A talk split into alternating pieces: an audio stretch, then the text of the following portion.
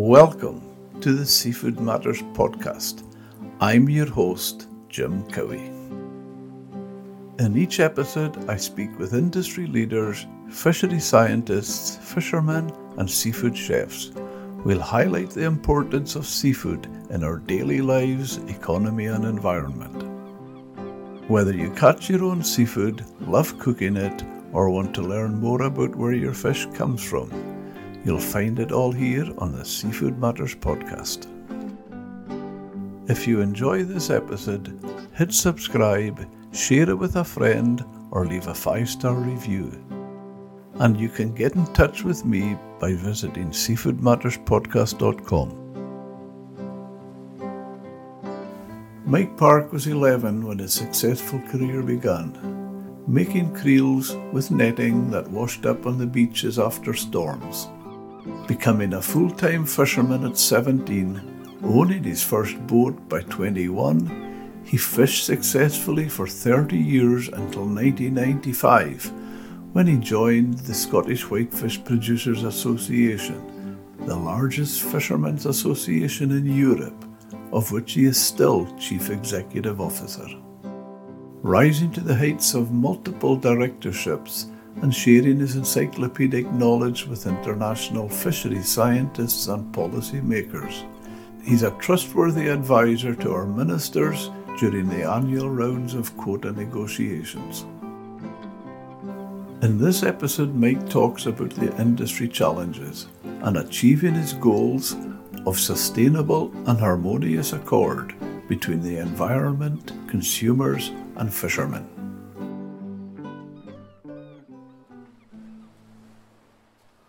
A lot of people say to me, you must come from a fishing family, when in fact, I don't. I was brought up down the very front of the harbour in Stonehaven, and my father, he started off in the Royal Navy, went to the Merchant Navy, and latterly he was climbing up poles, sorting lines for what was then the Hydro Board. So my direct family never had any connection to the sea, but my uncles had boats in Stonehaven.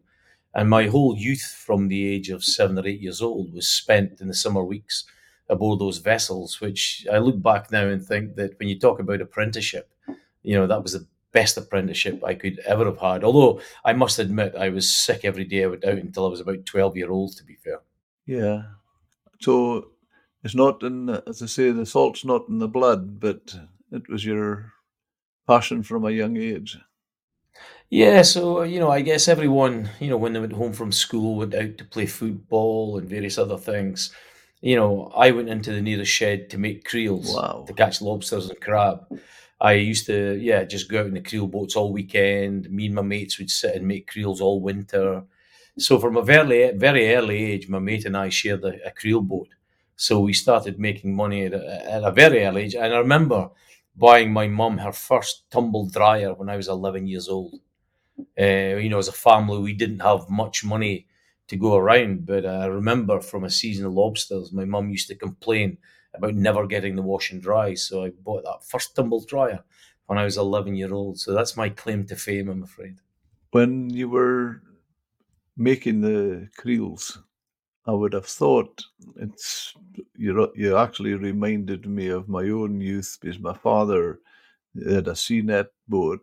They sea netted between anything in the Moray Firth or off with a Kinloch Bervie certain times of the year, but in the summertime, in the winter, they would do that in the summer. In the winter, they would go to the creels. And yeah. As a young kid still in school, I just used to love when we would go away into some forests and they'd be looking for hazel, and that was the best. That's what they were looking for, because they could get it to bend straight over and make their creels. Is that sort of it? That's it. We used to steam them to get them to bend. And I remember, you know, scouring the beaches for old net, and we used to untie the net and put it on a needle so we could then make our own creels with the twine that we had in the needles. And from about the age of probably 9 years old, I used to be able to gut fish as quickly as my elderly sort of peers.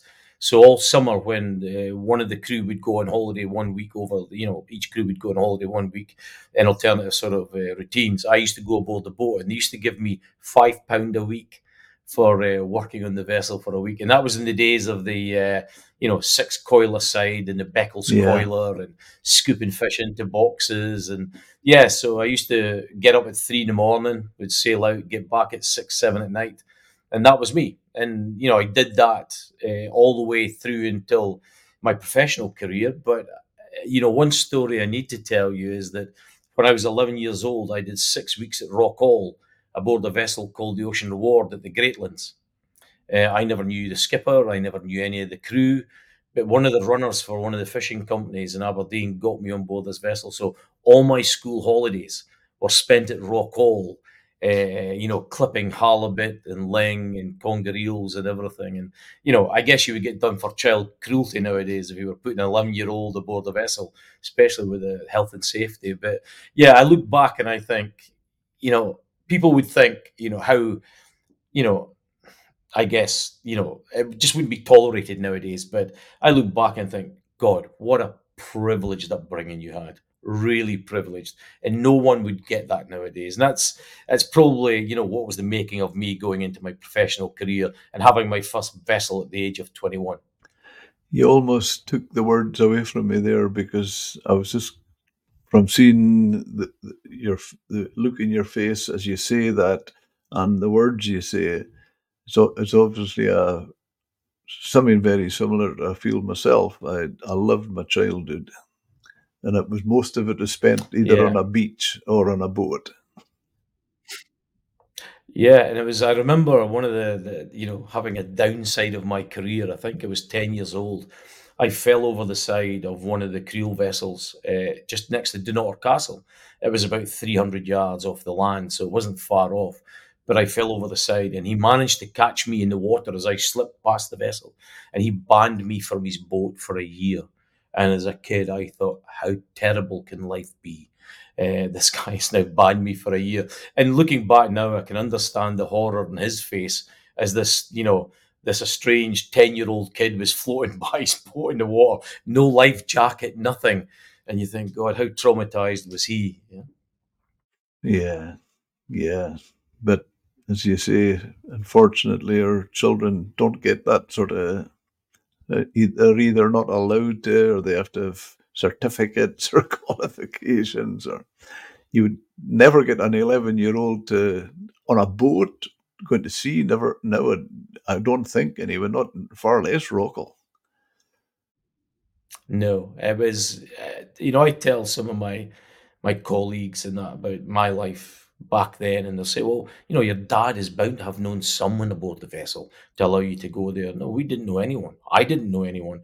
And I remember we sailed from Aberdeen and we stopped off Scrabster and we picked up a guy called John Dinnett, who was rowed off in this little wee cobble for the harbour to us lying off the harbour. And he could barely get out the vessel because he was absolutely off his head on a drink.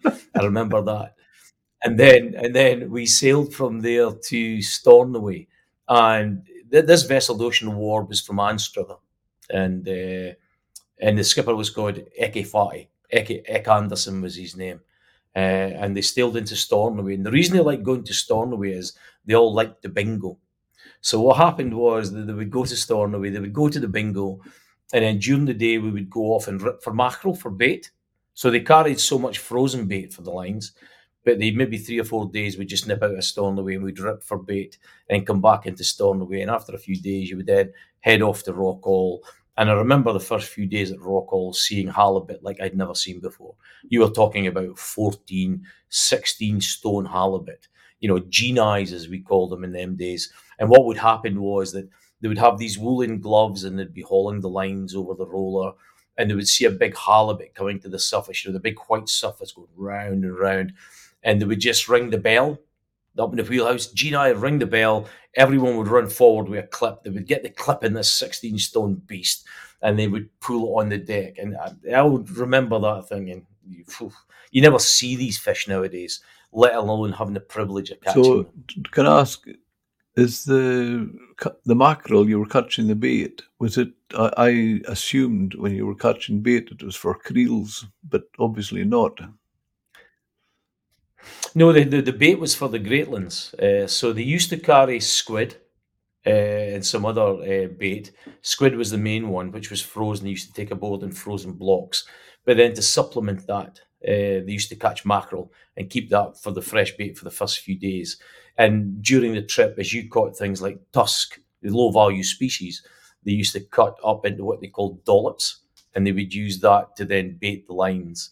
But one of the things I recall more than anything is that we used to carry aboard that vessel what they call the Feral Bond, which means I think you had like 24 bottles of spirits, you'd like 300 cases of beer. I exaggerate, but it was a lot of beer to a kid anyway. And they used to come around with the mustard jar 4 times a day. So you got 3 fingers on the mustard jar and there was a bit of tape around it. So 4 times a day they would come around with OVD, dark rum, and this would be handed to you 4 times a day. So you would be sitting there baiting hooks round a basket, and you'd be handed this jug, for want of a better phrase, of OVD rum to get you through the day. And that was 4 times. So, you know, I look back and think, how is there not more fingers lost or hands lost or fatalities? I'm not entirely sure. But no, that's what it was. And you've got to respect it for what it was at that time. From there, what's the journey from there to, as I can remember, you had your own, you reached the stage when you did have your own boat. If I remember correctly, was it the Nebula? That was my first boat, yeah. So, you know, after Rockall and all the experiences I had there, I then, you know, throughout my career embarked. Every summer I'd be working on the vessels. And then obviously I was still going to school at the time. My whole focus was on leaving school and going to the fishing industry, and I did. So I left the school and I went aboard this new 50-foot sea net vessel called the Derona, which was skippered by Albert McIntosh. But while I was there, I got the results from my O-levels at school, and I was very fortunate that I got 10 O-levels. I got 8 A's and 2 B's, and my mum pleaded with me to do something other than fishing. You know, she'd been brought up in the harbour, seen fishing, and she didn't see that as a prosperous or worthwhile career for her only son. So I then went away to become a cadet with the Ben Line in the Merchant Navy, a navigating cadet. And I did a trip in the Far East and a correspondence course coming out to me. I did a spell at Hull Nautical College as well. But then after my first trip, I came home. And the second day I was home, I got a call from Aberdeen Inshore Fish Selling, who were the agents for a number of vessels, but one of the vessels they were an agent for was the Argonaut. Oh, right. Yeah. I was asked if I would go away for 2 trips in the Argonaut. They were looking for someone to relieve one of the crew who was on shore. And I said, yes. So I spent 7 weeks as a 17-year-old boy on the Argonaut. And 7 weeks we landed every Thursday. If you didn't land a Thursday, you landed a Friday, but you sailed again on the Friday. If you landed a Wednesday, Thursday, you sailed the Friday. If you landed the Friday, you just turned about and you went away again. And for 7 weeks, I remember, I made £4,900 for 7 weeks' work. And, you know, that was £700 a week average for a week's work. And I recall at that time, my father was climbing poles to sort the electricity wires. His wage was £30 a week. And from that wage, I bought my first house. I did get my mum to sign the papers. I wasn't old enough. And I bought a 36-foot boat for my father to take out anglers so he could make money at the weekends. After that job finished, I then got a job on the Helene with Billy Malcolm. And while I was there for a while, I then went on shore to do my ticket, my mate's full and special ticket, while I was 19. I then passed that, went back in the Helene. The mate got the sack for, I can't remember what it was, but the mate at the time got the sack. And the skipper threw me the keys and said, I'm going away on holiday for a month, it's yours. So there I was, you know, just into my 20s, 86-foot sea net vessel. Here's the keys, it's yours for a month. And during that month, I broke his record twice. I had 3 landings and I broke the skipper's record twice. And then, you know, the arrogance of me at the time, I went to the office and I said, I think I can make you money. And they gave me this old trawler they were converting to the sea net, and that was called the Jazerine. So my first ever vessel was the Jazerine, which I took command of when I was 21 years old. And I was given a 25% share in that by Sir Ian Wood at the time, the Don Fishing Company, which I had to repay back over time. And I did that until I was 25, where I then built the vessel that you mentioned, Jim, which was the Nebula, and built that at Millers of St Monans. Yeah. Going back to a couple of points, would the Argonaut, would Davy Smith have had that then? Davy was, yeah. So me and Davy become great friends after that, and Davy Smith certainly was the skipper at the time. And, you know, I've never seen anyone catch fish like that in my life. Seriously. I mean, I thought I was good, but you would go, you know, you'd be finished the last haul at night with 600 in a deck to gut, you know, and you would get clear. You would get clear in time to put the Dan away in the morning. It was a phenomenal machine, the Argonaut. I think it was the Argonaut, would it be the Argonaut 3 or 4 at the time? I think it would be. Yeah, was the 5, the last one, I think, maybe. That's correct. And the built at Millers, Campbellton. Yeah. Sorry, Campbellton. Yeah. The other thing I was going to say, ask you, your money, the 4,000 and something you made, was that? Did you say 7 weeks? 7 weeks work. You'd have felt you were a millionaire going back there before. Oh, yeah. I mean, that's what I'm saying. I actually worked out. I think it was £770 average a week, so it was more than 4,900.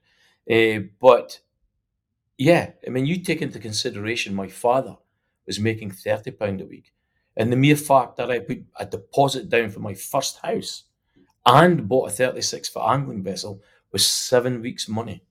It's just astonishing. Yeah.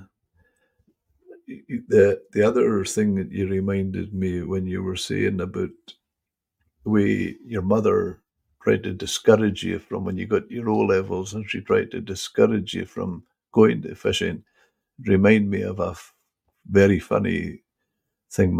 My father, who was a fisherman all his life, told me that when he was a child, and his mother and father, they lived on the shore very close to the harbour in Helmsdale.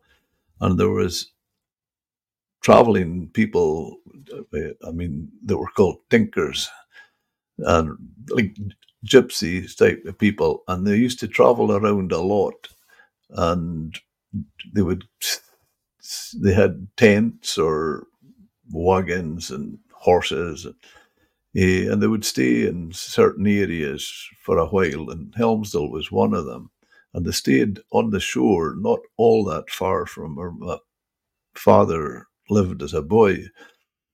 And he used to tell us that when, just say that this tinkers, as they were called, I don't know if that's maybe very politically correct now, but I'm just repeating what they were called at the time. And he says that the tinkers, their mother and fathers, if the children were misbehaving, they used to say, "Look, if you don't behave yourself, we'll make you a fisherman."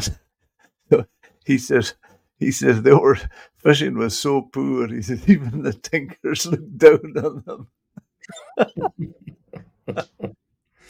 Yeah, I mean, in fairness, we get the same said in schools now, that if you don't study, you'll end up fishing, and what sort of career is that to aspire to?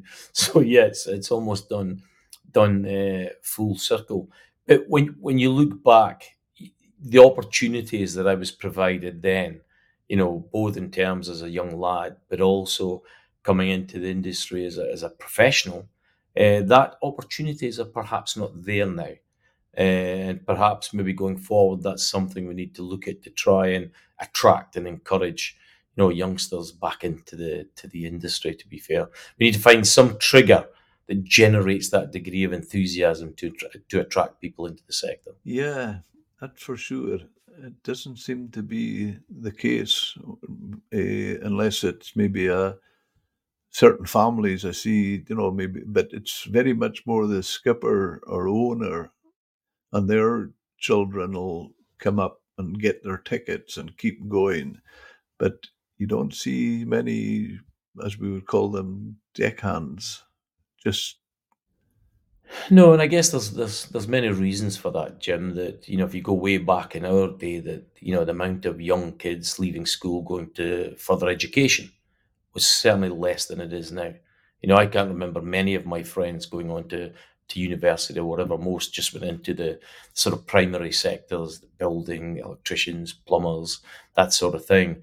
So if you then, you know, quantify that with the fact that very few people now want to enter what I would call that dirty industries. You know, they want to do something else. They want to sit at a table. They want to work with computers. They want to energize their brain. You know, so so you've more people going to further education. You have less people coming into manual work. And even there, you know, a marine career is at the bottom of that ladder, perhaps. And when you look at the marine career, in my day, you had fishing. That was it. Maybe the Royal Navy and the Merchant Navy. But if you look at the marine career now, you've got Royal Navy, Merchant Navy, you've got oil and gas, you've got offshore renewables in the west of Scotland, you've got salmon farms, you've now got seaweed farms, and then you've got this very unique sector at the bottom called the fishing sector, which the way it operates is not a vacation, it's a way of life. It's a way of life. And you've got to be willing to make that sacrifice to enter that sector. And I think that's why now that we're suffering probably more, if not equal, with some of the poorer sectors, whereby we just cannot attract that next generation.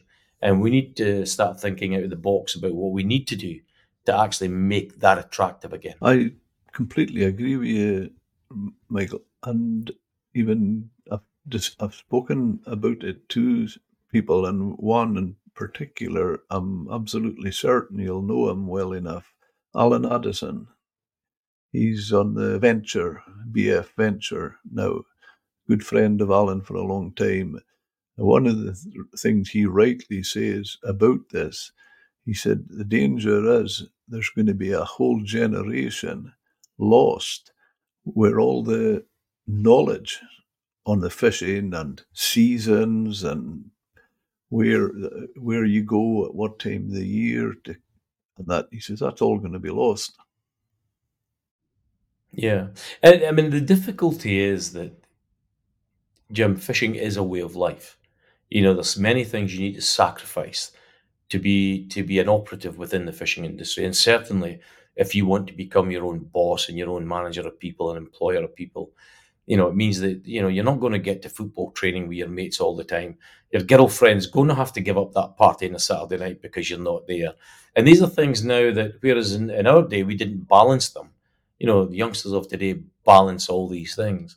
And one of the most, you know, foremost questions we get when a youngster's joining the sector is, do you have Wi-Fi? Yeah. You know, in my day it was, do you have a VHS recorder? You know, or do you have a TV? But it's significantly different now. Do you have Wi-Fi? So, and I guess it's just changing times. But, you know, we will have to find ways of, whether it's how we pay the crew, whether it's how we engage the crew. You know, do we have to go to rota systems as a normal rather than, you know, a special thing? So we are going to have to think about how we produce the skippers of tomorrow, because employing non-UK crew, you know, from Ghana, Sri Lanka, India, Philippines, Indonesia, you know, will fill the gaps to some degree, but it will not produce the stars of tomorrow. And that's really what we need to focus on. How can we produce that stars of tomorrow?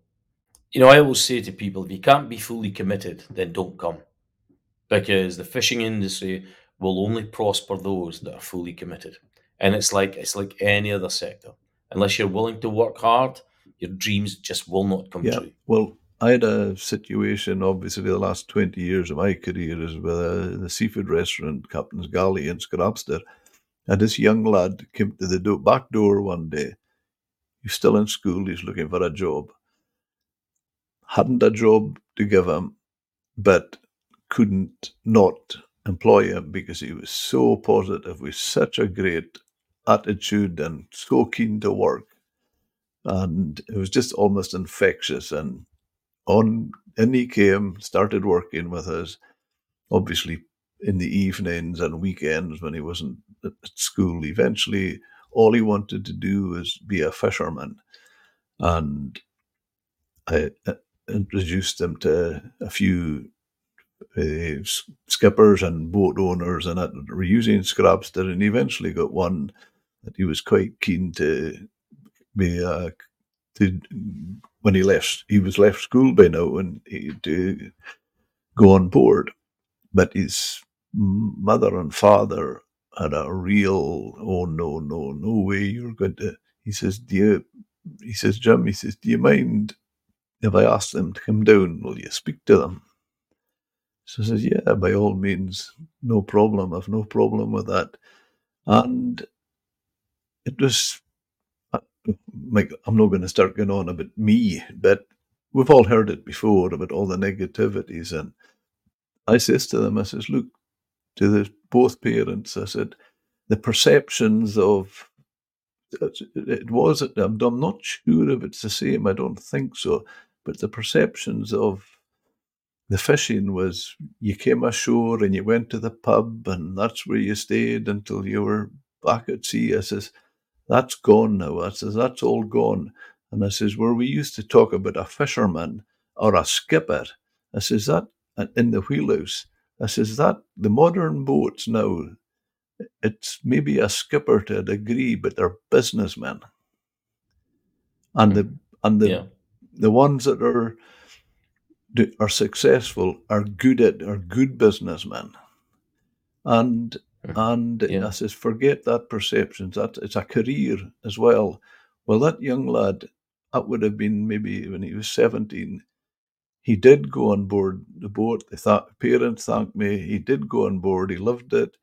He's now got his own boat. He's late 20s. It's a small prawner. Doesn't matter. And he's still just got that vibrant. He's such a positive, young, lovely young lad. Yeah, and they, you get these stories in life where someone is just willing to work their socks off. And you if you're going to be successful at anything, Jim, you really have to go that extra mile. I mean, it's when, I stepped ashore and came into this more formally. I mean, I carried out the, director of the association in Aberdeen, and then I was vice chair of the Whitefish, chair of the Whitefish, executive chair of the Whitefish, and then chief executive. And all through that period in time, I had to hone my skills because, it was different from catching fish to coming on shore to write position papers, which I do regularly nowadays. And I did an open university degree in European politics. And that was partly to understand the political system, about negotiating. But it was also about, how can I write papers with any degree of expertise here? And that lent me a skill that if I had not done that, I just certainly wouldn't have that skill. So from being a fisherman, moving into a leadership role, there is things that I had to do to shape my life to make sure that I could represent the fishermen and the fishing industry to the best of my abilities. But I guess the role I play now is, whereas when I was in the wheelhouse and, I was very, very selfish, the role of my remit was to make money for me, to pay the bank, to pay the crew. I had the same crew for 17 years. I had two vessels at one point, same bunch of guys for 17 years. And to be able to produce them and the families with the money and the standard of life they required, I had to be selfish. I really had to be selfish and, tell fibs from time to time and, just switch my radios off and disappear from time to time, which was all part and parcel of the game then.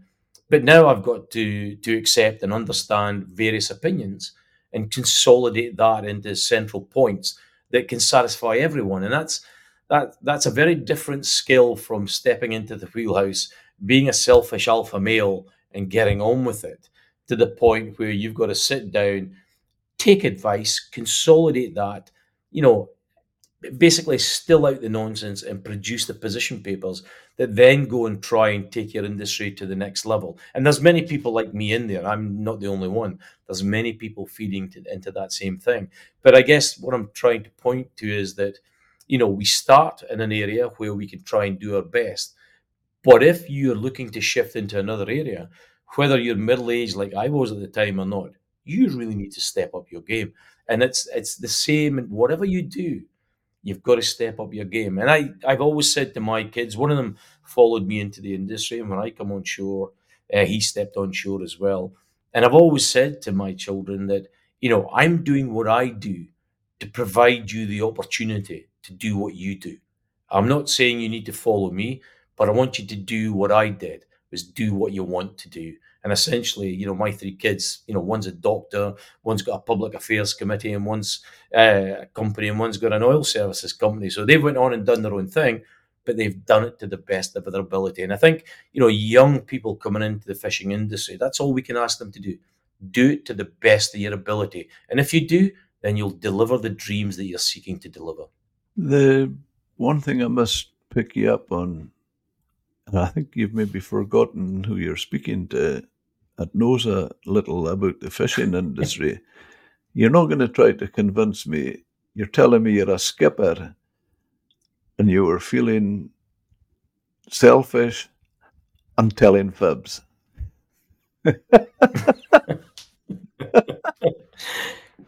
Yeah, it's I used Sorry, to I jest, when I must and I got myself No, I know, but I must tell you a story, and I got myself into trouble over the heads of this, actually, Jim. I think it was about the third year of the Nebula, and it was a lovely, beautiful day. We used to sail on a Sunday. The minibus would come up from Pittenweem, St Monans, Anstruther, because we had crew from there. They would come up through Stonehaven. They would pick up the Stonehaven crew. We'd get aboard the boat, and because everyone knew their job, as I say, they'd been there 17 years, we used to just do the things we did, throw off the ropes and set away. And ordinarily, I'd be heading out to the Norwegian sector, and it would take me 17, 18 hours to get there. So we used to leave Aberdeen about 10 o'clock, out of the harbour, get something to eat. I would switch the radios off, you know, confident as ever. I knew where I was going. Whether MDLs, you know, knew, I'm not caring, but I didn't want to talk to anybody. That was it. And we set off. And then what I used to do was get a call just before we entered the Norwegian zone, which was normally about 7 or 8 o'clock at night. And we'd get a call to put on the cod ends, have tea. And I remember coming up to the wheelhouse and sitting down, and the gentleman who was on watch at the time saying to me, I've just been listening to the news. And there's a Montrose registered vessel, which the Nebula was, it was ME50. There's a Montrose registered vessel being reported missing with all crew. And I'm sitting looking at him thinking, who could that be? Who could that be? You know, we're the only boat from Montrose with 8 of a crew, and we're sitting here, you know, flat, calm day, sailing along. And what had happened was about 6 hours earlier, not long out of Aberdeen, the EPIRB had fallen off the top of the mast, bounced on the shelter deck and bounced in the water. Nobody knew. Obviously, the systems being what they are, we were then reported missing. There was a helicopter search out. They said they found debris. It was on teletext. My mum and dad saw it. You know, vessel reported missing with all hands, wreckage spotted, all the rest of it. And someone that you know well comes into this story. And what we used to have to do in them days, Jim, was actually call into Stavanger Radio and report the position you were entering the Norwegian zone, the fish you were entering with, which was 0, and you'd commence fishing at X the next day. So, but on this occasion, I actually contacted Stonehaven Radio, which was still in existence at that time. And I contacted Stonehaven Radio, and the response came back, hello, Mike, are you okay? Yeah, I'm perfectly fine. Why? And at that time, Norrie Bremner, who was a good friend of me and the family, had been listening in, because Norrie knew that we'd been reported missing. And immediately he heard that. He then phoned up my wife. And of course, my wife at that time had a circle of friends in the house, and they answered the phone and said, that's Norrie Bremner on the phone. He's okay. So I actually turned the vessel round at that time, and I steamed back 12 hours to the harbour, and we remained in the harbour for a whole week at that time, because the family got such a shake-up that, you know, the ministers were at the door and everything. So, you know, that puts a tangibility, a reality on it. But I must pay testimony to Norrie Bremner at that time, because not only did he help us then, but in my very first trip, the skipper's instructions were, before you put to sea, phone Norrie. And Norrie, I sailed on a Sunday, Norrie put me right on top of the fish on the Monday. And after 3 days, we come in, you know, cold boat load. And that was down to Norrie as well. So, you know, and I must give him a shout out, poor soul. I mean, he's gone now, but what a help he was to me and others at the time. It's staggering, which will not in any ways surprise you, Michael, just how many fishermen have said that to me. He was such a... Mm-hmm. And I worked a lot with him in these latter days and very close to him, and bought a lot of fish direct off him and a lot of his marketing when he was at sea himself. But it was so funny, you would call him at the house and he would, all you would get is, oh, wait a minute, and he had a room in the back. I don't know if you're ever in his house, but he had a room right out in the front where he was looking over the bay, and I don't think there was one bit of equipment in a wheelhouse of a modern boat that wasn't in that room as well. Yeah, and I think Andrew's getting into the same vein now as well. It's almost like you'd have wall charts, the whole size of the wall, and you'd have pins on it where every boat was fishing, and you could ring him at any time, and he would just pick a name of a boat at random, and he would say, yes, he's just hauled it. How many fish he had. Yeah, no, he was a character that I say many of us rested on at the time, as did Andrew at the time as well. He was a great support for Andrew. But no, so that was Norrie at the time. He phoned the house and said, look, you can all rest safe. He's okay. And I spoke to my wife, and I can recall at this time, Jim, that I was sitting in the wheelhouse in tears because I just thought, there for the grace of God go I. You know, it could have all been horribly different, but we turned the boat around and came home and spent a week in port. And after that, we then sailed again. Yeah. Michael, did you, what took you to the next stage? Did you feel you had something going from coming ashore and getting involved in the Scottish Whitefish Producers Association and things like that? Did you feel you had, was it something to give back to an industry, or did you see it as a career move? It was a way back during the separation in the Scottish Whitefish, where the Fishermen's Association Limited basically peeled away into a new association on the basis that, you know, we weren't saying enough about withdrawing from Europe as an association. And it was at that time that George Sutherland, who was chairman at the time, was coming to the end of his career, and he'd identified, obviously, through some of the negotiating discussions that had been on around the table, that myself and Alex Smith had something to offer. And he asked us if we would step up to the mark. So Alex Smith then went on to become chairman, and then, you know, went on to become president of the SFF. I came in as vice chairman, then moved up to chairman. And I liked what I did, and I liked the people I represented. I understood the arguments. I thought I was reasonable in getting our points across without being, you know, obsessive or obstructive or being abusive about it. And I then just, you know, maintained that role. And as I say, it went from vice chair to executive chairman, and eventually over to chief executive, which is a completely different role. And we now employ a number of people across, you know, a number of areas like fisheries policy, offshore wind. We now have a population modeler in our midst as well. So, you know, We've grown the association, and we're under the great stewardship of our chairman, David Milne, as well, who you probably know. So yeah. David's been in there a number of years, and he's got his handle on the tiller, and he keeps me and others on the straight and narrow. And everyone needs that. But, you know, from an association just basically treading water, we've become very proactive across a number of fields, both nationally and internationally. And you may have seen in the press recently that we've been awarded a £3 million grant to go and build new state-of-the-art training facilities, headquarters for ourselves, and indeed facilities for the wider seafood sector. So we're about to embark on that very shortly, and it should be built hopefully by the end of next year. So, but getting back to the initial question about, you know, why did you become involved in this?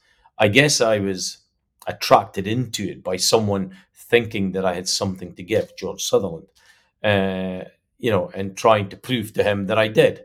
And as I say, I went on to do the degree in European politics, you know, and, you know, here we are a great number of years later, still in the seat. And I was telling someone yesterday, Jim, to be fair, that while a member of Europe, I attended 24 December councils. You know, that in itself should be worthy of a medal, to be fair. And of course, now, you know, I'm here sitting in London at the fisheries negotiations, and nowadays we have to negotiate with Faroe, we have to negotiate with Norway, we have to negotiate with the EU. So the experiences that I've had through these decades have actually, you know, helped me well in understanding the current situation and being able to position the views of my association, and indeed work with others to position the views of the wider sector to ensure that we get deals that keep the industry in place. It's interesting when you mention Johnny Thompson. I knew Johnny really well. I think you'll as a skipper yourself, you'll get this. I think he was the only fisherman ever to make this point with me. I was up in Lochinver. He had Horizon at that time. He landed a beautiful sort of fish, and on the seal, I bought his small haddock. I had an order, a customer wanted them, and I bought them. And that was on a Thursday night. Now, that's nothing significant in that, but as you probably, I'm sure you'll know, that was the pattern with that lads then. They would fish from, they go out Sunday night, fish to Thursday, back home again. So I was back up on the Tuesday, and Johnny came up to me and he says, "How did you get on? You bought my small haddocks. How did you get on with, as he called it, my fish? How did you get on with my fish?" I says, "Fine, Johnny, thanks. Yeah, no, I wanted them. I mean, I was pushed, as you know, with the auction, I was pushed pretty hard to get them. And so I paid quite a big price for them. But I says, look, it was an order somebody wanted. And I got them, sent them to him. He's very happy. So, no, it's all fine." And he's turned and says to me, "I'm fine pleased to hear that, Jim. I was a bit worried in case you paid too much for them."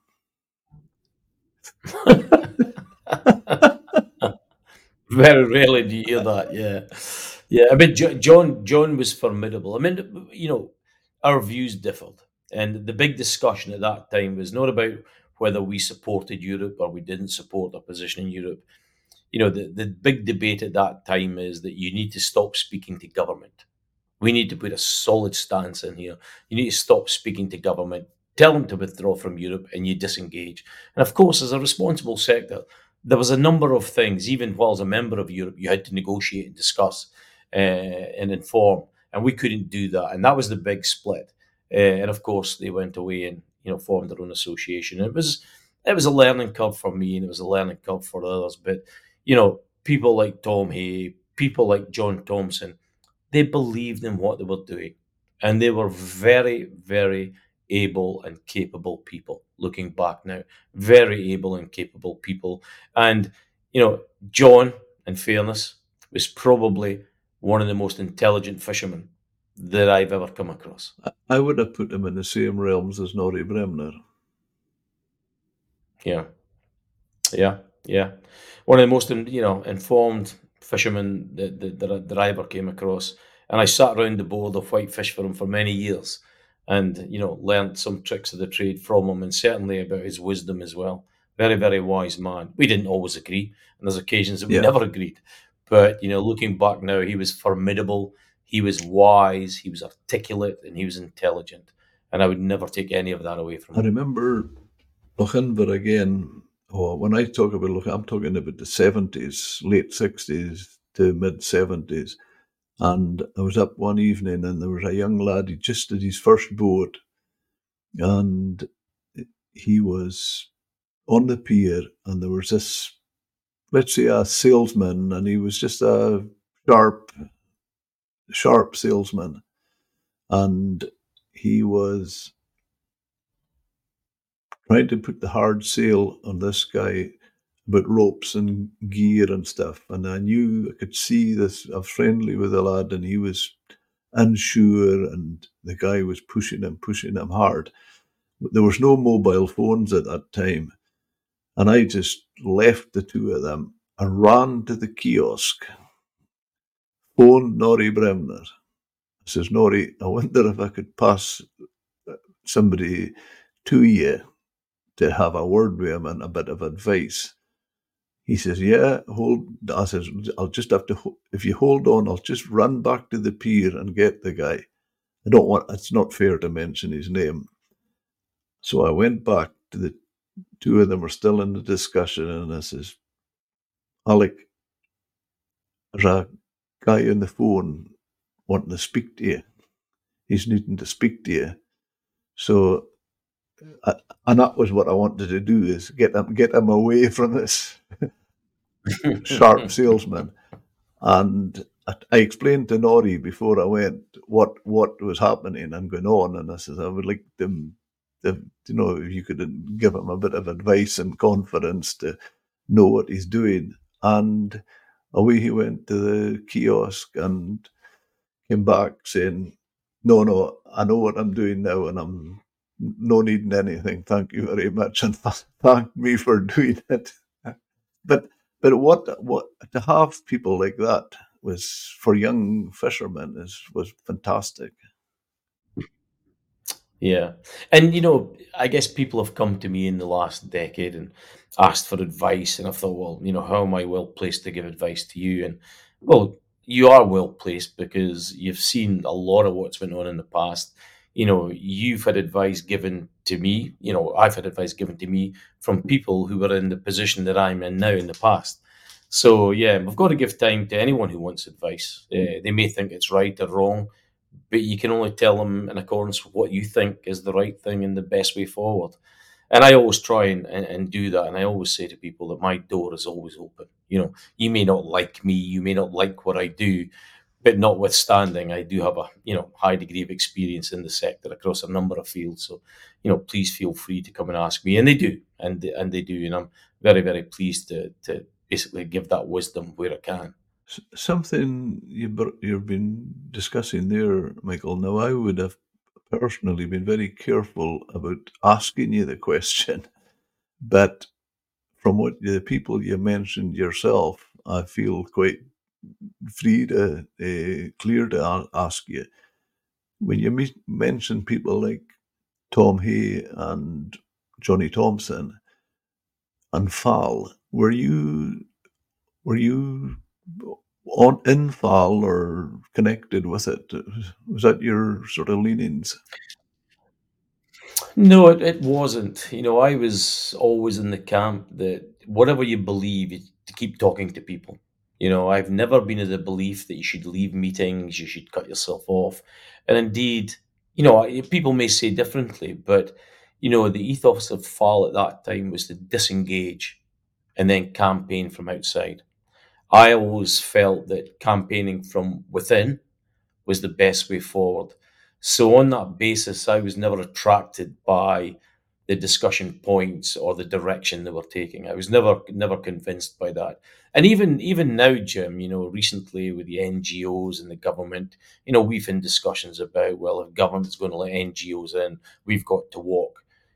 My position on that is, wait a minute, that is a discussion forum that you're entering. And if you have any thought about your own ability to negotiate and discuss, then what you need to do is stay in that room and make sure that you're the sensible person in there. In the absence of that, other people consume the space. And I don't think, as a sector like we are, the fishing industry, I don't think we can just step out and let other people consume that space. And that's always been the ethics and the wisdom that I've tried to deploy to anything that you may not like what's going on, but at the end of the day, it's your responsibility as an industry leader to stay in the game and try and steer that game. And I did feel at the time FAL, took the easy way out, which is about, we don't like this, let's get out and we'll throw stones from outside. For me, that's never been a plausible way ahead, and it's not something that I've been willing to accept over my career. Yeah, I tend to feel I'm very similar to that way of thinking myself. You're better within. Yeah, I would always say stay in, and you're able to influence maybe, but outside you're not. And going forward with that, from an industry point of view. It's a discussion I had with Michael Kaiser, the fishery scientist from Heriot Watt, where he felt the industry needs to take ownership for itself and territorial rights and all that. Where it was discussed, Michael, was when I was asking him about, full well, a horrendous problem just now with some of the non-UK fishing boats down the west, right round Shetland now, down the west coast, and that they're not getting monitored. They're no, it's almost, you could say, out of hand. But what Michael was saying in that context.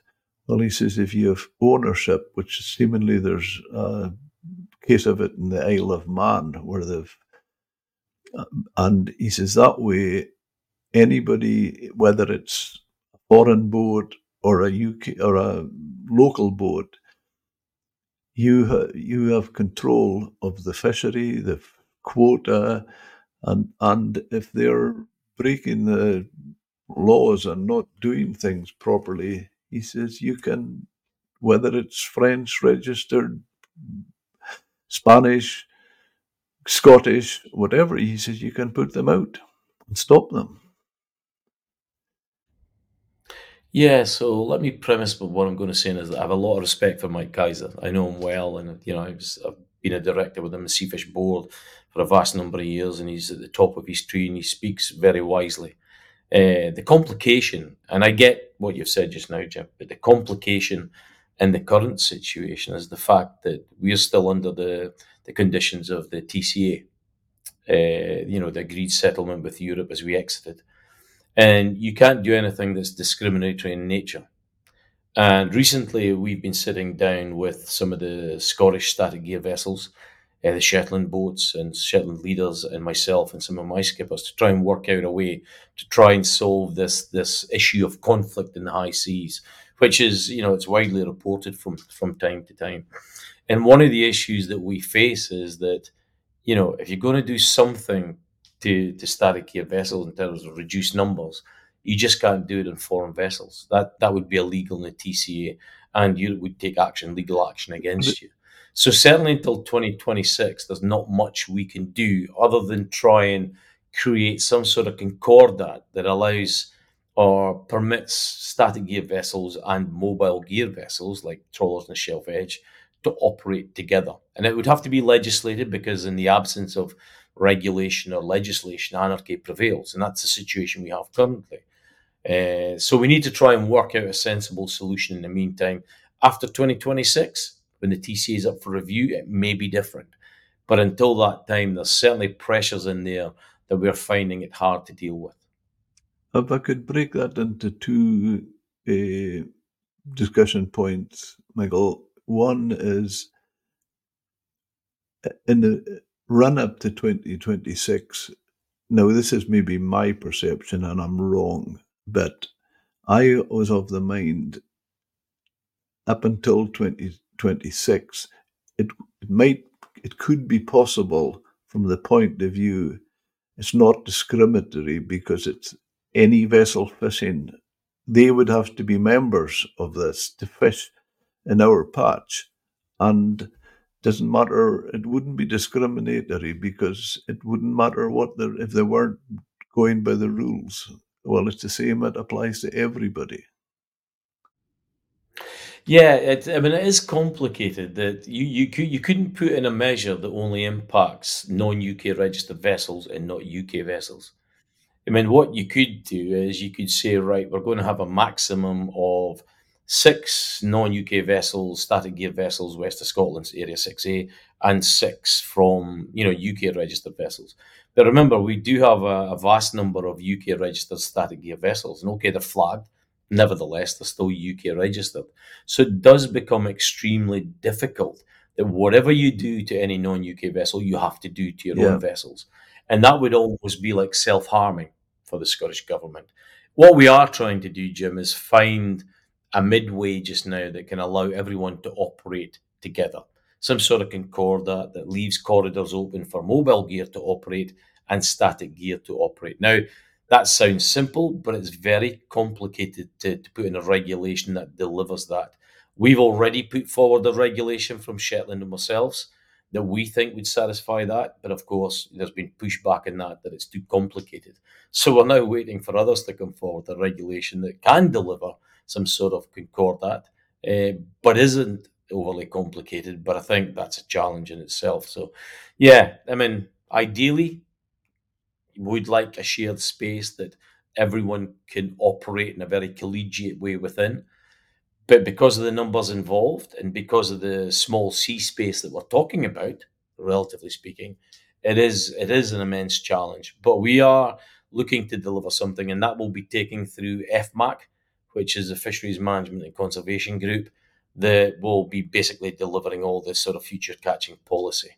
So that will be coming through there. But it is a challenge, Jim, and it's not an easy task. No, I wouldn't imagine it was. And the other one, I wanted to split that into 2 points. The other one was, are you confident that by after 2026, we will get a favourable break in settlement?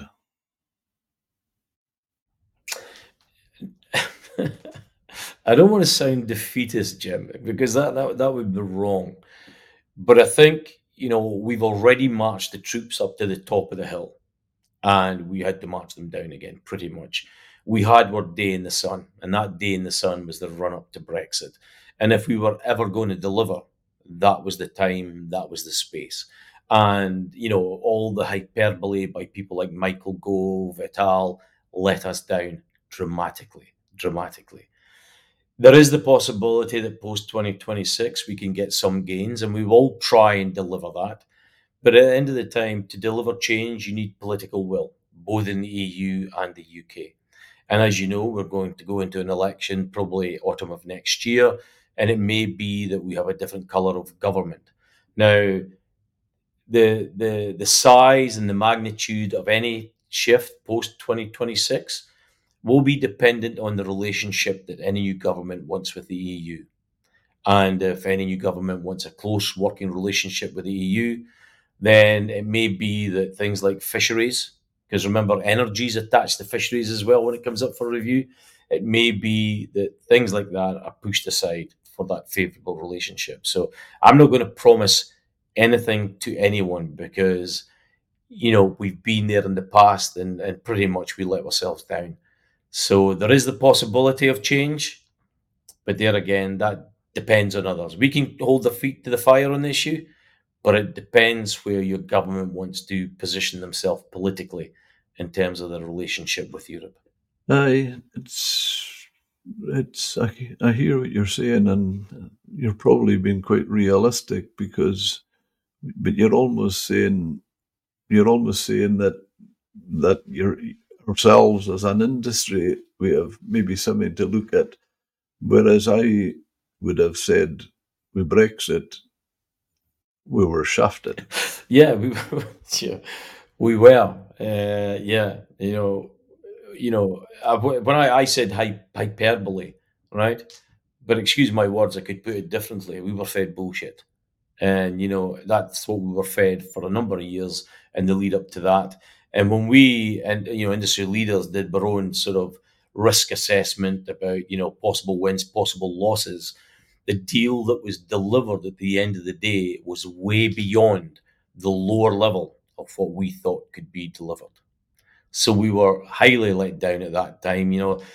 Heath shafted us in the way in, and once again we were shafted in the way out. And who knows, in the future policy, the stance of the SNP about becoming members of Europe again, it may be that there's another going in shafting coming along the way at some point as well. So who knows, Jim? But I'm not going to promise anything to anyone because, you know, these sort of deals are fickle and they, you know, they're determined by politics of the day, and who knows what that will be. No, I totally appreciate where you're coming from, because it's all very well for me to be chatting about it, but you in your position, you could be quoted. So I can totally understand that. Yeah, I used to be an eternal optimist, Jim, to be fair. But now, you know, I'm an optimistic pessimist, so it's slightly different. I mean, I know from a number of the fishermen I speak, in fact, one of them in particular, John Buchan from Peterhead, he put a different perspective on it. And I was just saying to him one day, any time I saw an image of Boris, be it on television, on a newspaper, anything, I just would look at it and say, you shafted us. But he says, I don't think so. And he didn't see that. He says he reckoned that Theresa May before him took the ground from under his feet and he had nothing left to go on. So to bargain on. Yeah, it's. I mean, you can look back and you can lay accusations of guilt at various people. But at the end of the day, you know, we were the poster boy of Brexit. People understood, you know, the civil society understood why the fishing industry should get a good deal. But if it was a balance between, you know, delivering, you know, financial institutions to London or doing down a few fishermen, you know, we all know what the course and the action would be. And at the end of the day, that's exactly what happened. Yeah. If I could just change the subject a minute, going back to what you were saying about the £3 million grant you got and the premises you're building. What you were saying, I think there's offices in that, but there's some training facilities. What are that? Yeah, so currently, I'm in NEFTA, the North East Fishermen Training Association. We sit on the board of that, as do the pelagic sector and others. And they deliver a tremendous amount of courses for at sea, safety at sea, and various other ones. I think currently they deliver 810 training days a year. But they're doing it in a cold church hall 12 miles from the shore because there is no, you know, bespoke training facilities. And, you know, recruiting young people into the sector is difficult as well. If the first thing you're going to show them is a cold church that you're going to do training in the winter where you've got to wear your woolies to be able to stay awake, basically. So we need to do something to professionalize the sector. So the new building will provide a boardroom for anyone to use. It'll provide state-of-the-art training facilities with virtual capabilities. It'll provide offices for the training facilities. We have a crew services company where we bring in non-UK crew for the sector. They'll have offices. The Federation will probably have offices for some of the work they do in the market in Fraserburgh. The Seafood Association, Jimmy Buchan et al., they will have offices in there as well. So basically what you'll have is a seafood centre of excellence that hopefully we can use as the catalyst for the next generation of young seamen that want to come into the sector. Or sea women, in fact, that want to come into the sector. So if nothing else, it puts us on the map because, as I said, and I don't want to over-articulate this, but, you know, someone young coming into the sector doing the first training day in a cold church 12 mile from the land, I'm not necessarily sure that that delivers the right signal, to be fair. So at least, you know, Boris, for what he is, we've managed to get 3% of his £100 million fund up to Fraserburgh to build these new offices. And it means that, you know, as an association, we are putting down a, you know, high degree of members' cash as well to build that. But hopefully at the end of the day, we will be proud of what we're building. And I've said to the negotiators here this week, remember for the negotiations in 2025 that we want you to come up to Fraserburgh to hold that fisheries negotiations in the heartland of the fishing industry within our new premises and our new building. Yeah. Could I just go on from there? Can you your involvement and what is the Northern Fishing Alliance? Yeah, so while we were a member of Europe and during one of the CFP reforms, the European Commission came up with the regional advisory councils.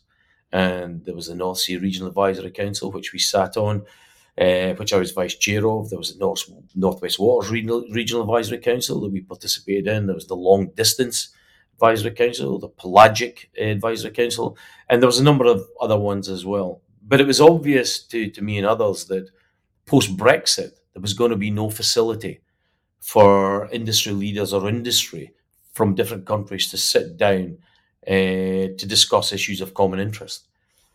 So binding around the issue we had with cod in 2018, we sat down with colleagues from Norway and Denmark and Copenhagen to work out what we could say on cod, but more importantly, what could we do as industry leaders to start binding people together in a post-Brexit situation in a non-political level.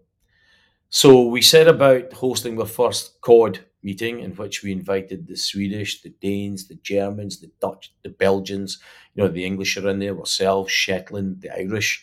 So we're all in there now. So the Northern Fishing Alliance, in summary, is a get-together, an informally structured grouping of people on a non-political way or a non-political level that get together to discuss issues of common interest. We've now produced to the negotiating teams ahead of these negotiations 5 papers on cod. We've produced 2 papers on monkfish. We've produced a paper on ling. So that's what the Northern Fishing Alliance is. It's a non-political, post-Brexit, informal structure that allows industry leaders and fishermen to sit down round the same table to come up with position papers of common interest to give to the negotiating teams. Okay, yeah. And where's all the members in that from? Currently, we have members from Norway, we have members from Sweden, Germany, Denmark, Belgium, Netherlands, France. We've got representatives from England, Scotland, Northern Ireland, Shetland send their own representatives as well. And that cuts across associations, producer organisations, and the work that we get on with. We've produced some really high-level, interesting papers. Because remember, Jim, that fishing associations now and POs also have their own scientists. So whereas ICES has their scientists, government have their scientists, industry now have their own scientists as well. And that helps people like me write position papers because they're supported by, real scientific knowledge. So whereas before fishermen said, we want more fish because we were known as that's all you ever asked for is more fish. Now we want the deliverable amount of fish based on the best scientific information, taking into consideration sustainable attitudes and approaches. So it's not about asking for more than we should get, but it's about ensuring we should get from what the advice is saying, which is significantly different. Yeah. One of the other things that when I was doing a podcast just last week, I'm hoping it'll be going out tomorrow, which is with a guy, Mark Dickey Collas from ISIS. And I asked him, I questioned him about the current situation with cod. And I said, you've put a 63% increase last year. And I says, but which sounds a lot. I says, but the general consensus of fishermen as well, I says, 63% of nothing is nothing. And I says, you were from such a low point. So 63% looks big in percentage, but it didn't amount to all that much. And I says, now you're looking at a 17% reduction. And people see it as with the fact that it's because of the situation in the south, in the southern North Sea, it's almost like robbing Peter to pay Paul. This is Peter being around the Shetlands and Paul being the poor relation down in the south. And he more or less came back saying, that's not a question for ICES, it's a manager's question. It's an interesting response that Mark gave, and I have a lot of time for Mark. He's done well in the chair of ACOM, and he's a very, good scientist, and he's a very nice guy, to be fair. It's interesting that he says that because, the ICES advice and the three sub-stocks now, because post the recent benchmarking on Northern Cod, we now have these three sub-stocks. And if you apply the maximum sustainable yield approach, it gives you 34,000 tonne. But ICES, in their wisdom, have said, well, we need to protect that southern component and especially some of the element of mixing that goes on. So on that basis, we suggest 22,000 tonne. Now, what Mark's saying there in his response is, well, we just give the evidence as, we don't manage the stocks and we don't present management options. That's for the managers. That's for the negotiators. But that's not what they've done. They've given headline advice that suggests because of that risk, the overall catch from these sub-stocks should be down at 22,000. Now, remember, the overall opportunities this year between West and East in terms of Area 6 and Area 4 is 27,000 tonne. So what they're suggesting is giving you significantly less at 22,000 tonne next year than you had this year at a time when the stock is on the increase. Now, it doesn't take a rocket scientist to understand that that's just not right. It's just not right. And the recent paper by the Northern Fishing Alliance pretty much does that and criticises ICES in terms of this is complete overreach on your part. Their part is to provide the evidence, not to suggest how risks should be managed. That is a manager's role, and ICES is not equipped to come up or determine what that should be. So, there's a slight annoyance in the sector that has been done by ICES because we're now left trying to put forward some serious narrative that allows you to walk away from that position towards a higher position. And with the pressure of the NGOs currently, and indeed the European Commission has been dragged through the courts by client earth on similar issues, there is a reticence to move from that headline advice, which from an industry perspective is just ridiculous. But he also goes on to say, which is interesting, Michael, and maybe it's something that you're on to from what you say, because you've just reminded me of another point he made that, and I thought it was quite honest and open, and I found him very fair and reasonable in the various points we put to him. But he said, look, with I think it's mackerel and maybe horse mackerel. Some of the pelagic, blue whiting and mackerel. He says their advice a few years ago was you're fishing too hard, it's not sustainable. He says, and the fish, they kept catching, they kept fishing. And he says we had to accept and admit we were wrong. So is it maybe a point, or you could maybe keep at him on cod and say you're wrong again? Yeah, I think there is a high degree of caution just now because post benchmark they're taking a different approach with cod, and I get the need to be cautious. I do, but given, the empirical evidence by the fishermen, given the advice that's now come up from ICES, take away the headline management advice, things seem to be rosy. And notwithstanding you weren't going, the full MSY approach, which would be deliver above 34,000 tonne, I think at the end of the day, we should, when we set a TAC, a total allowable catch, it should be up at that upper level rather than down at that 22,000 tonne that ICES has recommended. But we need to keep at it. Over time, I guess the advice will be given on area-based rather than just subpopulation-based, which will make it easier for the managers to manage. But we are going through a period of flux with cod, but we need to ensure that we don't provide less opportunities to the fleet than we need to. And that's why managers during these negotiations that are going on this week and indeed back in Brussels in 2 weeks' time, that what we do is deliver a total allowable catch for cod that is both sensible and sustainable and takes into account the operations of the fleets on the seas. Yeah, yeah. In addition to that, I would say one of the things I said to Mark was, I said, look, as far as I've talked to a lot of fishermen, and I says, I can tell you the genuine concern with them is you're cutting cod, you're looking at proposing to cut cod. And so all you need to do now is something with monks, the monkfish. And I says, they have a serious concern about their viability. I says, it's not greed we're talking about here, or just get more and more. I says, we're talking serious concerns of the viability, the future of a lot of the fleet. And he, in fairness to him, he says, I totally accept that. Yeah. I mean, we have a saying, Jim, and you've heard it before, that it all comes out at the cod end.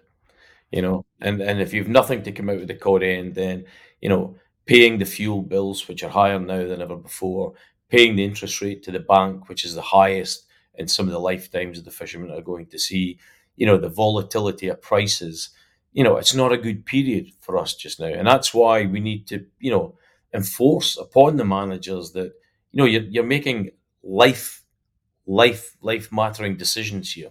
If you get this wrong, chances are there could be a hyper consolidation of the fleet because the profitability and the economic sort of fabric is not there anymore. Yeah. I mean, I had a situation just yesterday. I'm the young salesman in Scrabster, the auctioneer is on holiday, and he asked me to step in and help him, which I was delighted to do. And I was selling a boat's fish on the auction yesterday. Now, the skipper is standing there at the sale, which I always like if I'm selling fish, because it shows that there's an interest and the care and they're concerned. So he's standing there at the sale.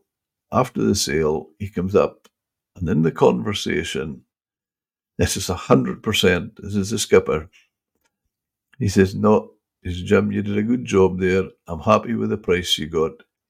The monkfish was from £180 a box to just over £200 a box. So you could say possibly they wouldn't quite average £200 a box, but we're not, which sounds a good price. And I felt happy with it. And he's telling me, so as far as I'm concerned, when the skipper's telling me he's happy, I often say to them, if you're happy, I'm jumping for joy. But do you know what he followed up with? His leasing costs for that monkfish, £115 a box, £2,300 a ton. So this, the person he leased them from is getting more than the man that's catching them, which I just thought is a system that is all wrong. Yeah, and in our days there used to be trophies for gross and everything. You had the golden haddock in Fraserburgh, but you used to talk about who's the best grossing vessel. It doesn't matter anymore, because the litmus test is the amount of money you're left with at the end of the day. And when you take into account lease costs, that distorts that figure quite dramatically. So the vessel that probably is middle of the road, but he's enough quota to cover what he's landing, is probably far more profitable than a vessel that's landing a lot of fish, but he doesn't have a lot of quota of his own. And that's just a fact of how the industry operates now. But of course, the Scottish Government have just put out a consultation on the allocation of additional quota. And, the enthusiasm of the government is to get, the additional fish to the people that catch it rather than give it to people who could then lease it. So it'll be interesting to see what the outcome of that consultation will be, Jim, to be fair. Well, that would be, I would say, as the old saying goes, justice done, because I just don't feel possibly I could be told I don't know enough about it. I wouldn't argue, but I feel the quota should be on the boat, on the people catching them, not with people slipper skippers as they're sometimes known. Yeah, I mean, there was a rationale, a sound rationale at the time for allowing that process to happen in the way they allocated fish between the licence and the boat and everything, which allowed you to disaggregate it, etc., that it allowed industry to pay for its own consolidation, pretty much. So you could sell your quota on, sell your boat on, sell your licence. So the industry financed, take away the big decommissioning schemes, the industry itself, you know, financed future consolidation through that route. So there was a reason behind it, because the original system didn't work. We all had the same fish, and that just didn't work either.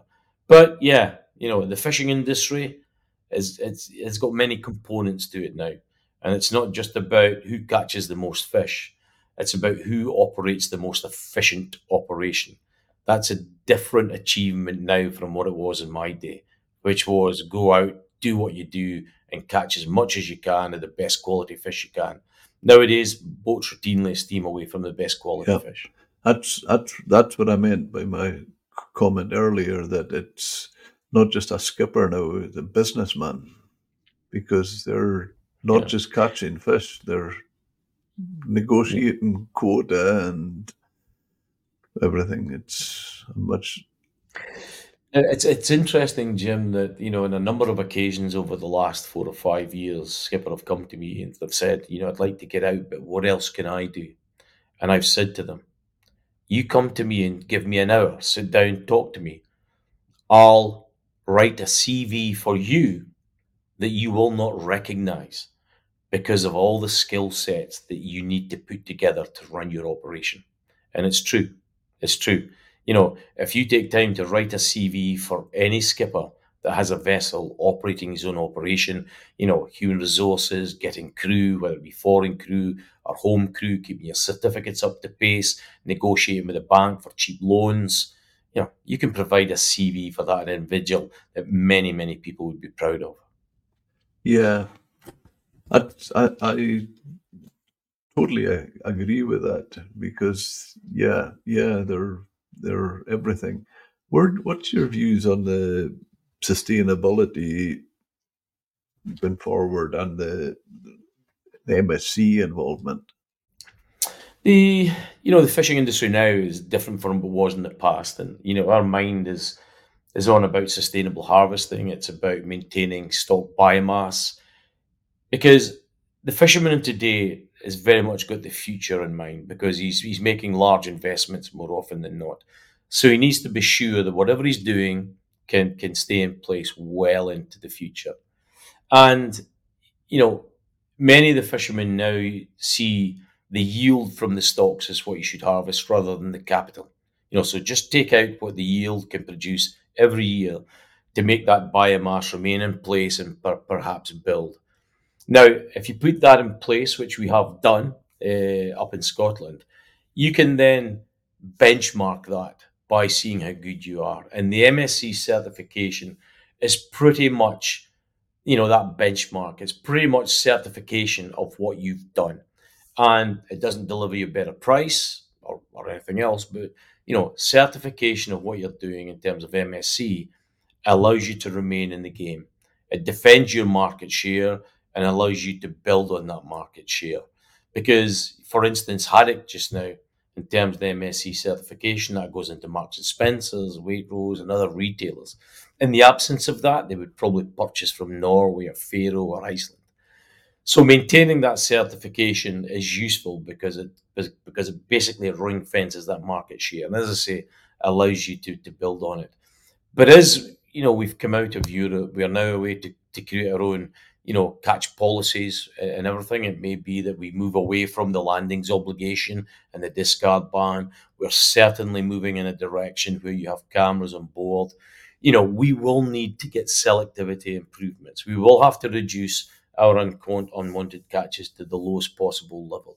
We will have to make certain adjustments to make sure that we can maintain that certification in terms of the MSC stuff. But more importantly, Jim, and it's something we haven't mentioned just now, that, you know, worker-driven social responsibility, welfare, well-being of crew is as important to the sector going forward as sustainability of the resource. Actually ensuring your crew's welfare and well-being, as is important, if not more important. So there's a number of factors that over the next few years we need to make sure that we can maintain and build on, and where necessary, benchmark that so others are aware of what a good job we're doing. Yeah.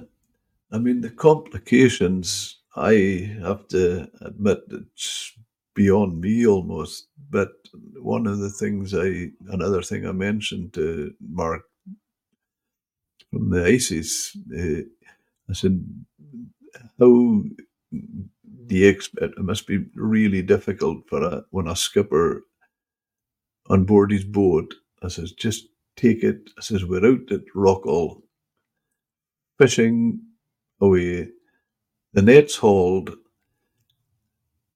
there's monkfish in the net, there's cod and there's haddock. I says, all in the same net from the same area. And I says, yeah, and yet when he has to take his paper out and record them, he has to. It's for different species in different areas. How can that be?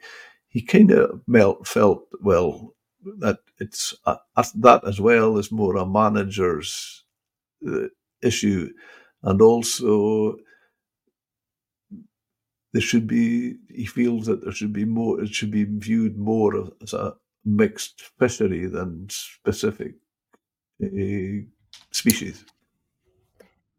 Yeah, I mean, it's difficult. I mean, I would always ask everyone to stay away from mixed fisheries advice, because if you apply mixed fisheries approaches to mixed fisheries, essentially, you have to, harvest in accordance with the weakest stock.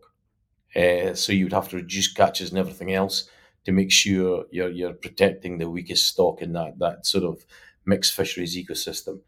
Whereas if you just apply single stock advice, you can take a tack at the level that advice suggests you should on that single stock. So you can maximise the yield in each stock in accordance with the advice. Mixed fisheries advice means that sometimes you've got to take significantly less in any one stock than you should be able to. So, I'm very much a proponent of being cautious, very, cautionary in terms of mixed fisheries advice, although I can see some merits in it, but none that would benefit the sector, I don't think, in terms of the economics.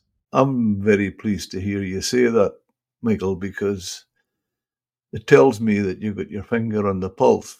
Because I have to say that my response to my response to Mark was, I view the Scottish fishery as one of the biggest multi-species fisheries in the world. And he says, no way. He says, the Mediterranean, Caribbean, he says, there's lots of areas with a much more diverse mixed fishery than the UK. So, but from the point that you made there, I think that's encouraging to see the person with the position you are in the negotiations and that, the way you're viewing that. Well done. Yeah, and you look at the Mediterranean, it's a basket case. They've never managed to address some of the situations in the Mediterranean. In the North Sea, the west of Scotland, we've done a tremendous amount to actually recover our stocks. Remember, it was the fishermen that proposed spawning aggregations for cod. That was a big step for our industry. It was the fishermen that worked with others to put in the area to protect spawning aggregations of blue ling. We worked with WWF to put in an area at Rockall to protect cold water corals. So when people say to me, well, you're fishermen, you just want to catch everything. No, we don't. You don't, no. You're talking about the people that perhaps came before us, but that's not the modern fisherman. The modern fisherman has a business plan. He needs income. He needs to protect the asset base. And as far as he's concerned, the asset base is the fish in the sea. And all he wants to do is harvest the yield. He does not want a boom and bust scenario. So if anyone thinks that nowadays, they're reading the wrong books, because that's not us. And that's not the way we think nowadays.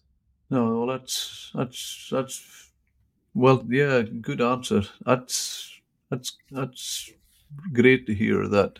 No, I think it's encouraging. And we're fold up nickel and clothes. What's a day in the life, an average day in the life of Mike Park? Oh, that's a good question, Jim. Well, you know, this week I was in the office Monday. So ordinarily, I rise at 6 a.m. I shower. I leave the house about 6:20. I'm in the office by 7:30. I leave the office about 4:00. I go to the gym. I go home. That's a normal day if I'm not traveling. Probably 4 or 5 times a year, I'm visiting our agents, overseas agents that supply foreign crew. And that's done with 3-4 days with 24-hour flights in Sri Lanka, Ghana, Indonesia. This week, I've had 5 flights so far. My wife's not keeping well, so every night I've been getting back. So I've been, up at 4:00 a.m, getting a flight at 6, down to London, get back home at 10 p.m, take the dog for a walk, check my wife, take the dog for a walk in the morning, back on the 6:00 flight and down here. So, I'll be back tonight and I'll be back down at 6:00 flight in the morning again. So that's pretty much a traditional day for Mike Park. What does my workload entail? Writing reports of meetings we've had, writing position papers for the Northern Fishing Alliance, working with others in terms of Shetland, who are close allies of ours. Things like, the static gear management plan, what does that look like? We drew up a regulation, but we're also involved in MSC, which I chair. I chair the Northern Fishing Alliance. I chair the Scottish Sea Fish Advisory Group. I head up Box Pool Solutions. So when you add it all together, there's enough in there to keep me and others busy. I guess what flows over from my fishing days, Jim, is that I don't watch the clock. I do what I need to do to get through the work. This week it's been, 16, 18 hours days. I don't moan about it because I know my members are putting in more time than I am. So I'm not work shy, never have been. And at the end of the day, what I want is a very profitable and stable fishing industry. That is my goal in life, profitable and stable. That's really encouraging and commendable. I wasn't quite expecting you to say an answer that way, because when you're saying there, you go to the office, you go to the gym, you come back, because in the last short time, days, possibly week or so, 2 at the most, any conversations I've had with you, you've been in Brussels, you've been in London, You've been everywhere, so I think, and I can't understand how you don't look at a clock, because you must be catching planes and. Yeah, it's in terms of being able to be in the right place at the right time, but I don't think I can't get up at 6 a.m, I can't do this at 7 p.m. If the job demands it, the job gets it, and every one of my team is exactly the same, that they're fully committed to what we do, because we know that the job of our members is more difficult than ours. So, they don't get us slacking, not in my watch. If I could ask you, when it comes to negotiations, in fact, Mark Dickey Collas mentioned that, how he can almost not get people like yourself, very difficult to contact them from about September onwards, because you're always involved in negotiations and things with a year-end and new quotas and things.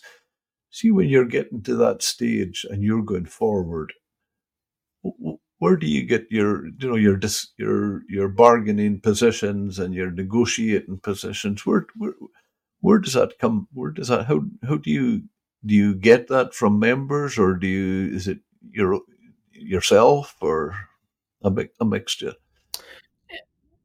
It's a mixture. I mean, we work WhatsApp groups and we get views from our members through WhatsApp groups. But we hold meetings, end of year priority meetings, where a significant number of members attend. Well, what is your priority here? Is it getting a solution in the Norwegian negotiation? What is more important in terms of currency exchanges? Is it Faroe and access to Faroe waters? What are the priorities this year? Is it cod? Is it fighting off a reduction in monkfish? In terms of the haddock quota, you could have 200% increase. What do you want here? And then you have to balance that again, what you think the asks are of other member states. So it's almost like playing three-dimensional chess. So we always sit down internally, we work out what our priorities are. We meet with the Scottish government, we give them a list of our priorities, and indeed they will draw up a list of Scottish priorities in terms of what I've put forward, the INGAT from the Pelagic Association have put forward, the POs have put forward. And then they have to go down to DEFRA and then form a UK list of priorities from which they'll draw from when negotiating with Norway and the EU and Faroe. And once that is established, my role in life is to act as, you know, the expert in the room. If someone asks you a question, what do you want? Is it A, B, or C? Tell me now, you've got 5 minutes. My role in life is to say, do you know what? We want A. Never matter about B and C, we want A. And that's my role in life. And it may not please everybody all of the time, but these positions are established, having talked to members, having talked to other associations. But that is us. We are the industry experts on the room. Do we get into a lot of these meetings? No. My life and the life of Ian Gatt and Simon Collins is spent in the corridors. We're there if you want to come out and ask us a question. What we don't want is you to make a decision and for us to say, you got that wrong.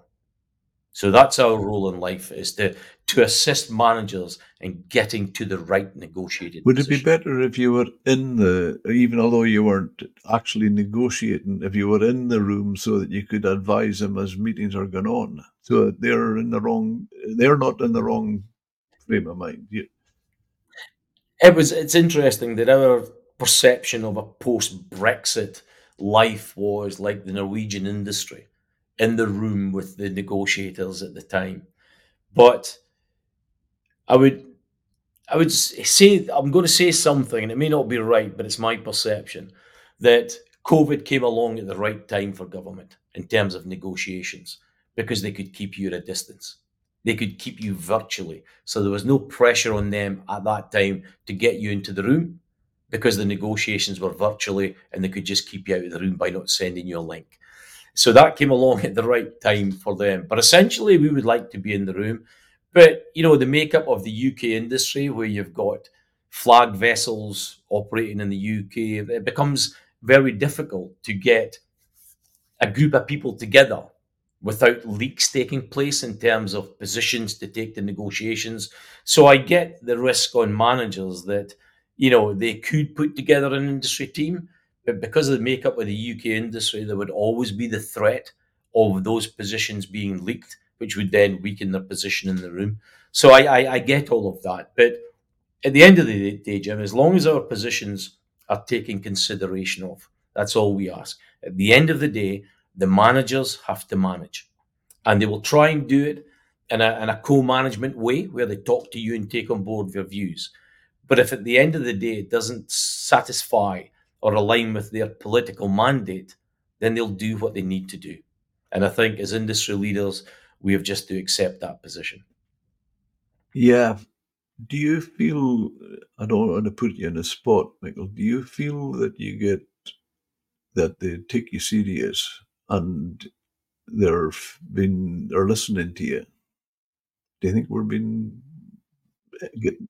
I do. I mean, I think more so now, Jim, than ever, because we're not just saying all the time, we want more fish, we want more fish, we want more fish.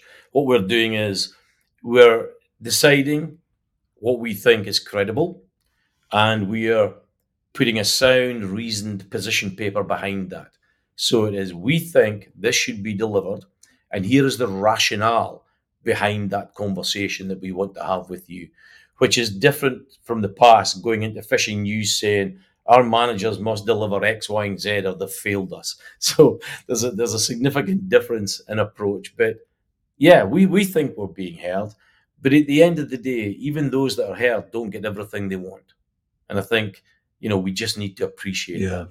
Yeah. Would you maybe just answer one more question? It's a thing I often think of and remember. And you can tell me, I hope you say it's not, but I just wonder if it's any different.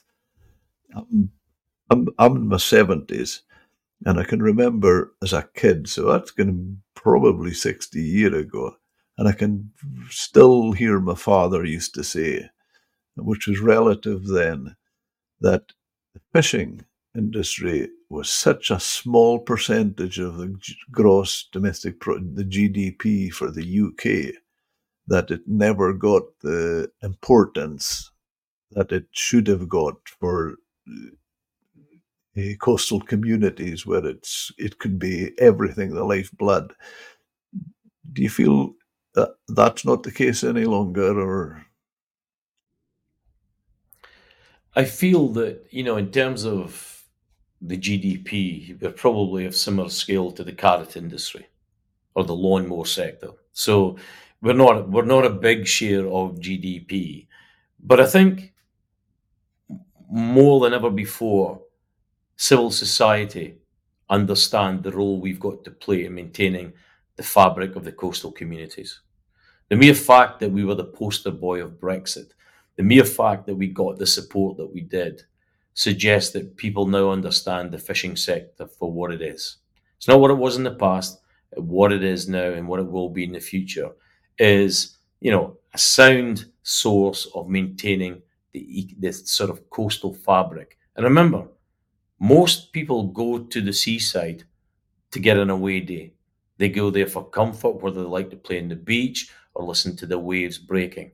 And it takes people to keep that in place through work, through, you know, getting work done on shore, through landings to the market, through incomes to the ports.